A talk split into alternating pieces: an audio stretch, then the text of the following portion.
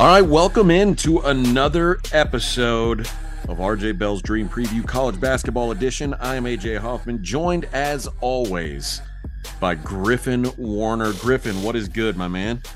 You know, I'm, a little under the weather, hoping it's not COVID for the 12th time, but uh, I got a best bet winner. That makes it five out of six, so I'm pretty pumped. Nothing makes you feel better than uh, than winning one of those. That's always a good thing.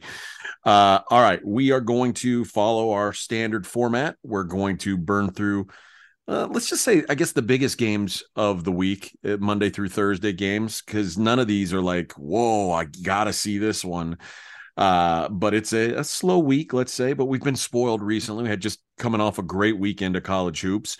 Um, but we've got a couple decent games here, and we're going to give you our takes on those, and then we're going to uh, give you a way to save some money at pregame.com, and then we're going to get to best bets. So the the the usual uh, routine here. So let's go ahead and jump into things, Griff, and let's start.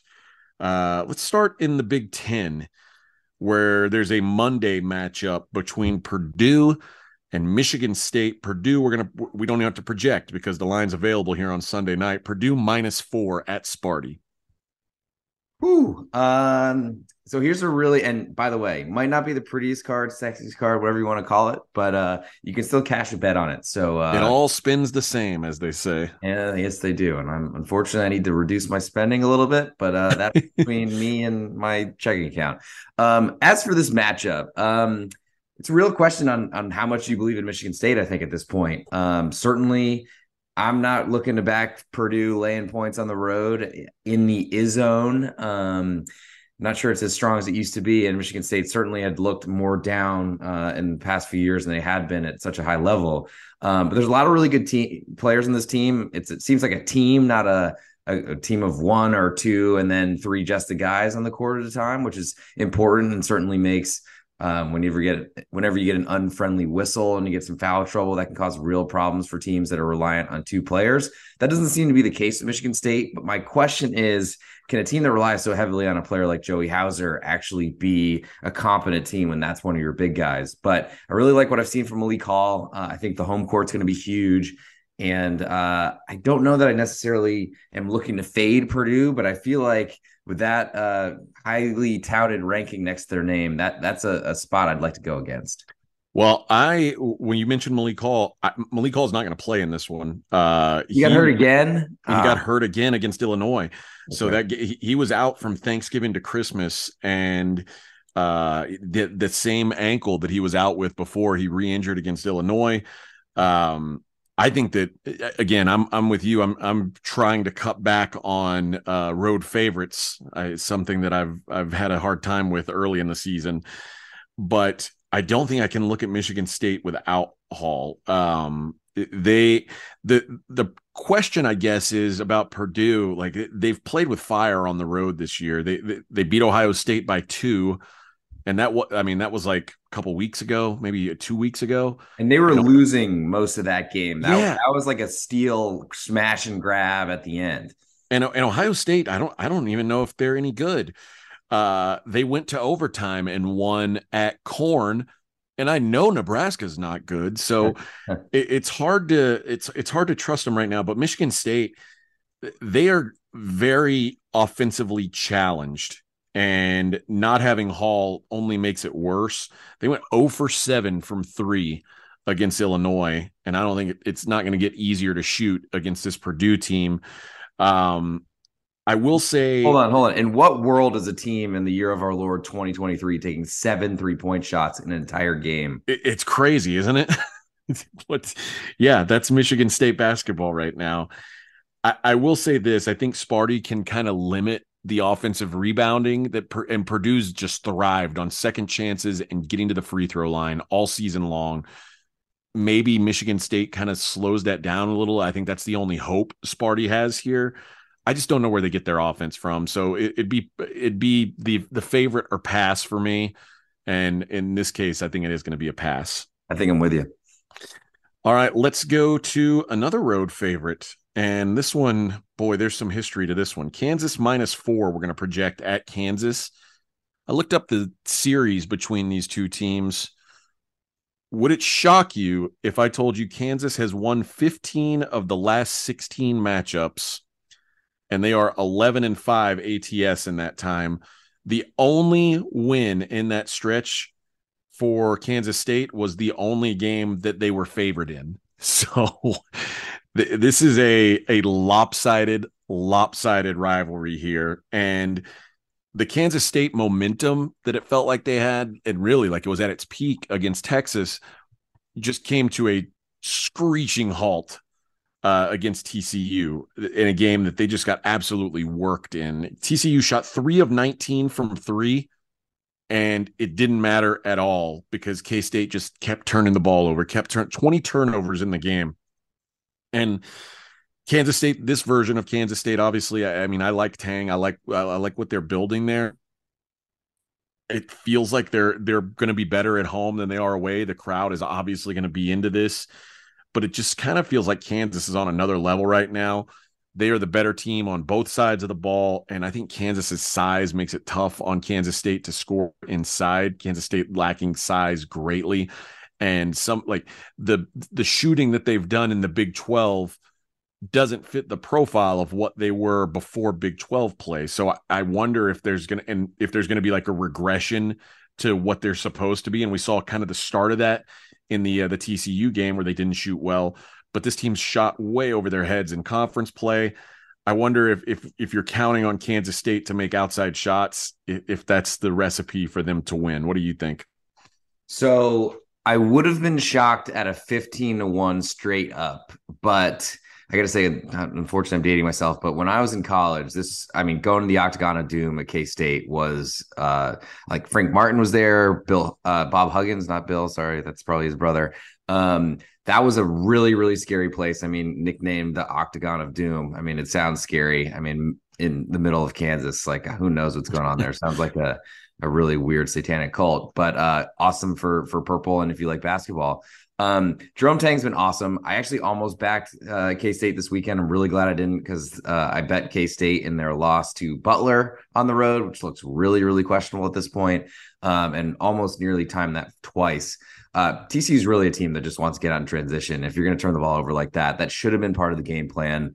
Um, I imagine Jerome Tang said that a million times, and that was on the players. But um, pretty much why I laid off K State this weekend is that they are going to just shoot long three pointers. That is their offense or long jump shots. They have absolutely no size, which this is one of the smaller Kansas teams that I can remember. But um, unfortunately, they probably should have a very close attention to detail on the turnovers, especially after what happened in Fort Worth. But um, if they're going to really know that TCU scores in transition off turnovers and still have that type of problem, I don't know that turning the page over coming home is going to change that so much. Um, and unfortunately, once KU can get out in transition, that is a scary, scary team.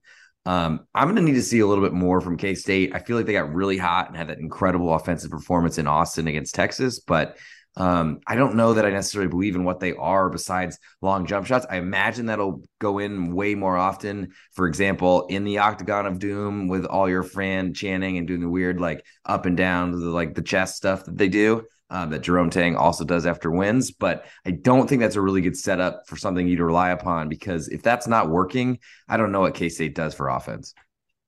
Yeah, that's kind of where, at, especially in this game, where I, I think it's almost going to be impossible. For, like you said, Kansas is smaller than a normal Kansas team.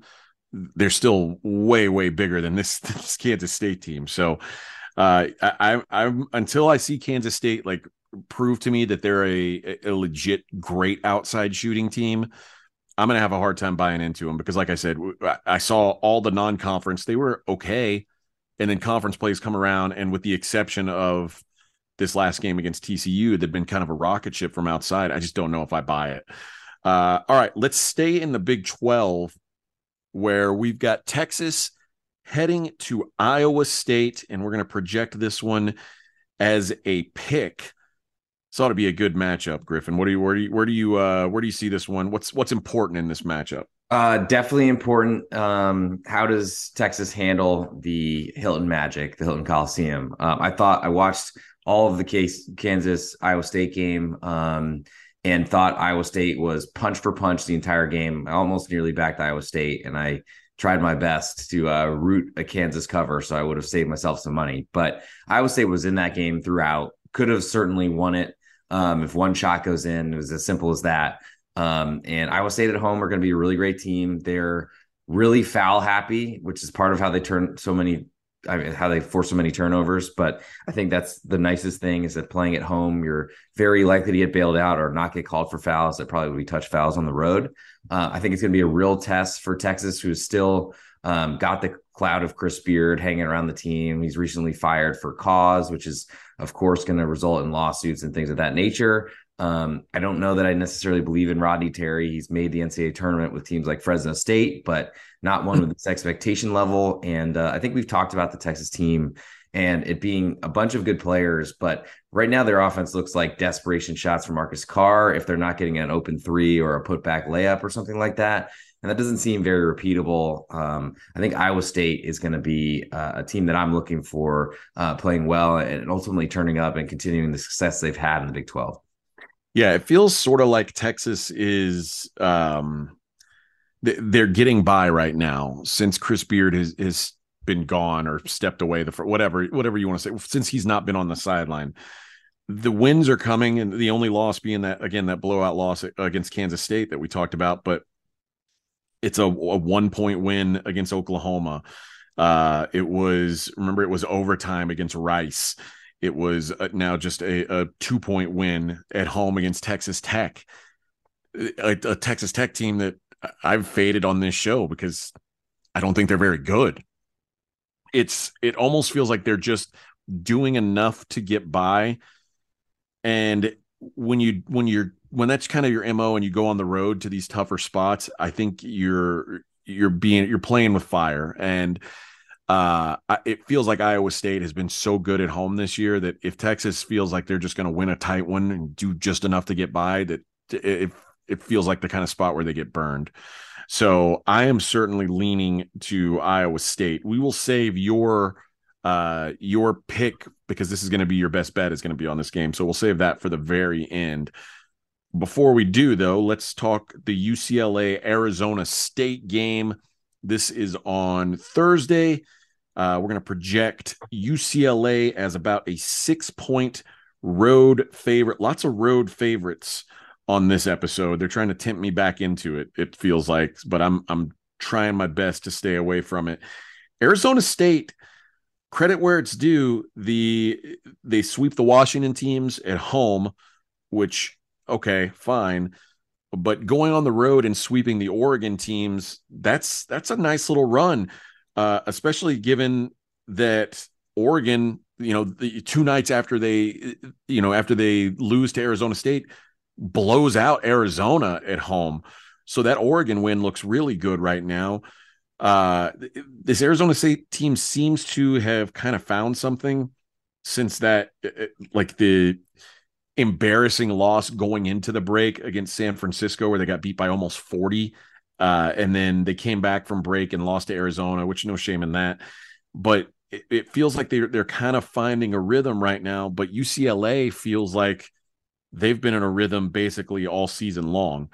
Uh, and this is a team now that is on a 13 game win streak. Is there a chance that Arizona State ends it on Thursday? Uh, if you ask me if I believe in a Bobby Hurley coach team, I would say no. Um, I think the Pac 12 is looking more and more like a uh, two teams that have any chance to do anything. And Arizona is certainly looking a little bit less or a little bit more shaky, is probably a better way to put it. Um, I do think and, and would have said that this was a look ahead game potentially for UCLA, looking past Arizona State to UCLA to excuse me to Arizona this weekend in Tucson, but um, I don't know that's necessarily as scary. I think Mick Cronin's got a really veteran team. Um, and I don't believe in what Arizona State does. Uh, UCLA is going to play a like mature basketball like what you're looking for from coaching staffs. Arizona State just want to make it as crazy as possible. And I don't think UCLA will fall for that, even on the road. Certainly, um, there's some huge benefits to playing at home, officials, sleep in your own beds. uh, the whatever curtain of distraction they do in Tempe. But um, I'm not a believer in Arizona State. I think I've I've learned that Bobby Hurley teams are maybe good in tournaments, but that's about the only time I look to back them, even at home in this type of situation. I think that there's possibility they cover the spread, but I'm not really looking to go against UCLA, who I think will play a mature brand of basketball and make it really hard in Arizona State to get out of transition and try to play some havoc game that they uh, will essentially need to win. And so you and I know you particularly don't you don't love playing underdogs unless you think they have a chance to win outright. Sounds like you don't think that Arizona State has much of a chance to win outright. I mean, any home game, of course, it's possible. A spread under 10, of course, it's possible. But um, I think there are a lot better chances if you're throwing some underdogs in uh, for a chance to get to the window with a straight up win. Um, could certainly happen. UCLA, I mean, no team is is perfect in this sport. Anyone can lose. Houston's had real trouble with some bad teams lately, for example. Um, but yeah, I, I, don't I don't think that's a reasonable or, or likely outcome for this one. It's also tough because you it's hard to find like a comp for this game because I mean the, the only other real you know solid team that they've played at home is Arizona. Um, and Arizona and UCLA are certainly very different teams, but I'm talking about from just like a quality of play standpoint. Right. It, mo- most of the the good opponents that they've had eh, have been either away from home or a neutral, so it's hard to know how much of an advantage they'll have here. So, all right, uh, let's let's give the people a, a way to save some money at pregame, and then we're going to jump into best bets. Sounds good. Use the promo code COURT20, like home court minus the home part. Court20, get 20% off for all listeners of this college basketball podcast. Good for seven days from the podcast release. You can grab uh, my plays, AJ plays. I know, I know that uh, UFC just happened. There's probably another one coming, even though I heard some disturbing news about Dana White, but this is not a UFC podcast. So I'll leave that to the experts. Um, I'm trying to get picks out each night. Uh, look for me there if you're if you're interested. Um, of course, AJ, uh, Steve Fezzik. We got the NFL playoffs going on. I'm sure a lot more more numbers coming out tonight when we see the result of most of these games. Um, but use the promo code Court20, get 20% off, and we get a little credit. So uh, we appreciate it if you use our code. All right, we teased that you had a best bet on the Iowa State game, and I actually I'm going to have a, a total for my best bet. So we go one and one on best bets again. Uh, you had a winner with Clemson over Duke. I had a loser with Washington against Cal, who I've I've uh, sworn off Washington. I thought Washington was a, a, buy low team, and it's like no, they they just stink. Uh, I'm I've come around to that, so learned my lesson there. Uh, what is your side on the Iowa State Texas matchup? You've been listening along, and I know you know it, AJ, but everyone probably gets it. As a Texas alum, I surprisingly don't have a problem going against my alma mater. Uh, probably would hate them if I didn't go there ultimately, but um, I really like Iowa State. I think that they play a really tough brand of, of basketball. You gave out a pick 'em, I believe, for that one. Is that right? Yes, sir. Okay, I'm going to take Iowa State pick 'em. I'll lay all the way to minus three. Um, I had a really tough beat on OKU this weekend with a three point shot at the buzzer, but I'm kind of cursed with that school. And I got to say, as a Texas alum, it doesn't hurt for me to see that happening. But um, kind of what we talked about earlier, I think this is a really tough test for Texas. Certainly, it can be done, and there are some great former head coaches on this staff. That's not a problem necessarily, but I think the uh, impact and the loss of Chris Beard is huge for this team. I think there's going to be a big problem. There's nothing that's happening from Tyrese Hunter, a Iowa State transfer who will probably be in the doghouse the whole time with the entire crowd, and I can't imagine that's going to go well. Um, certainly could be a, a fight one fight at for them, and, and Texas maybe plays a little bit better. I just think they're going to really str- struggle with Iowa State physicality, which will be allowed at home essentially. So I'm taking Iowa State, pick them up to minus three. I actually think they might be a dog here, considering Iowa State was a dog at OU and Texas was favored on the road there. But uh, certainly a good performance at the Phog this weekend in a loss, which I think is a great team or a great spot to buy a team. All right. For my best bet, I'm going to actually go to a game that we talked about earlier as well the Purdue uh, Michigan State game. And I'm going to go under 134 in this game. I mentioned uh, that they will be without Malik Hall. And the pace in this game is really what I mean. Purdue is one of the slowest teams in the country. They're certainly the slowest team in the Big Ten.